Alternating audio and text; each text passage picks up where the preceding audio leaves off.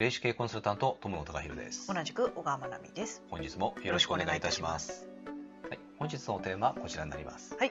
運が良い起業家の名詞は縦型、うーん。縦、はい。横が多くないですか？横が多いんですよねうん。圧倒的に、で、まあ、例えば最近あのカタカナの会社、うん。もしくはねえっ、とまあローマ字というか、あの英字を使ったあの会社名って非常に増えてるんで、うんうん。だからこそ横もあの横型の名詞が非常に増えてるというまあ、これもね、えー、と理由の一つだと思ってうんうんます、ただね名詞っていうのはねうん。うん。やっぱ縦型の方がエネルギーが高いんです。あエネルギーの観点ですか？エネルギーの観点です、うん。うん。であのこれね、うん。えー、とお名前とか、うん。まあ、これ会社名もそうなんですけども、横書きよりも縦書きの方がエネルギー高いんですよ。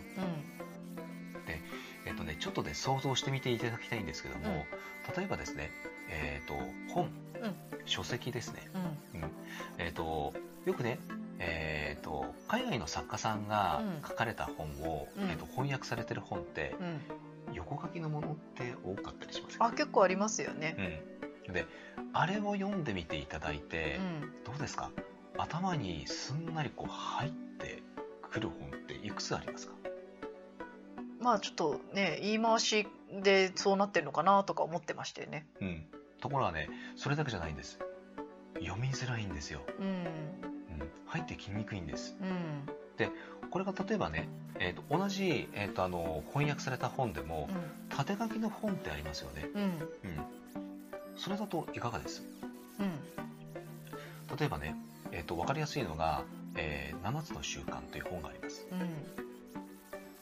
あれ縦書きなんですよね。うん。あそうかもね。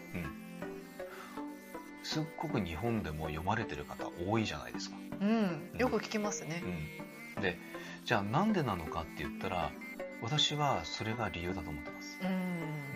翻訳された本、ね、横書きのものが非常に多いですがやっぱり縦書きのものって浸透してるんですよ。あのうん。絵本とか詩集とかもはい。横ってなんか全然なんかいい感じしないんですよね。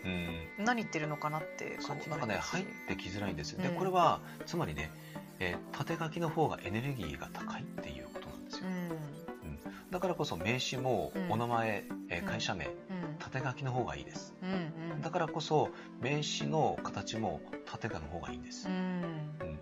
これねえっ、と試しにちょっとねやってみていただきたいと思うんですね。確かになんか文字見ると、うん。こう縦に光ってるように見えるんですようね。ん。そうなんです。うんだからこれね試してみていくと分かるんですけども、うん。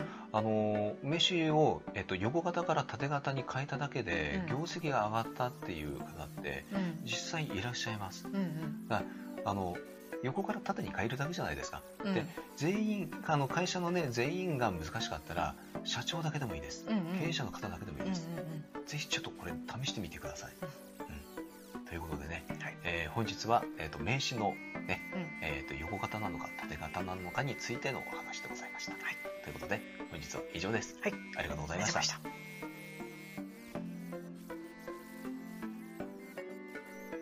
このチャンネルでは見えない世界の力をビジネスの現場に生かす情報として霊視×経営コンサルタントの視点で配信しております。Kindle、ラジオ、インスタ、ツイッターのフォローも、えーお待ちしております。なおですね、えークラブハウスを始めました。えー、ID はですね、えーこちらの通り、えーまあ、ぜひですね、えーフォローしていただけると、えーありがたく思います。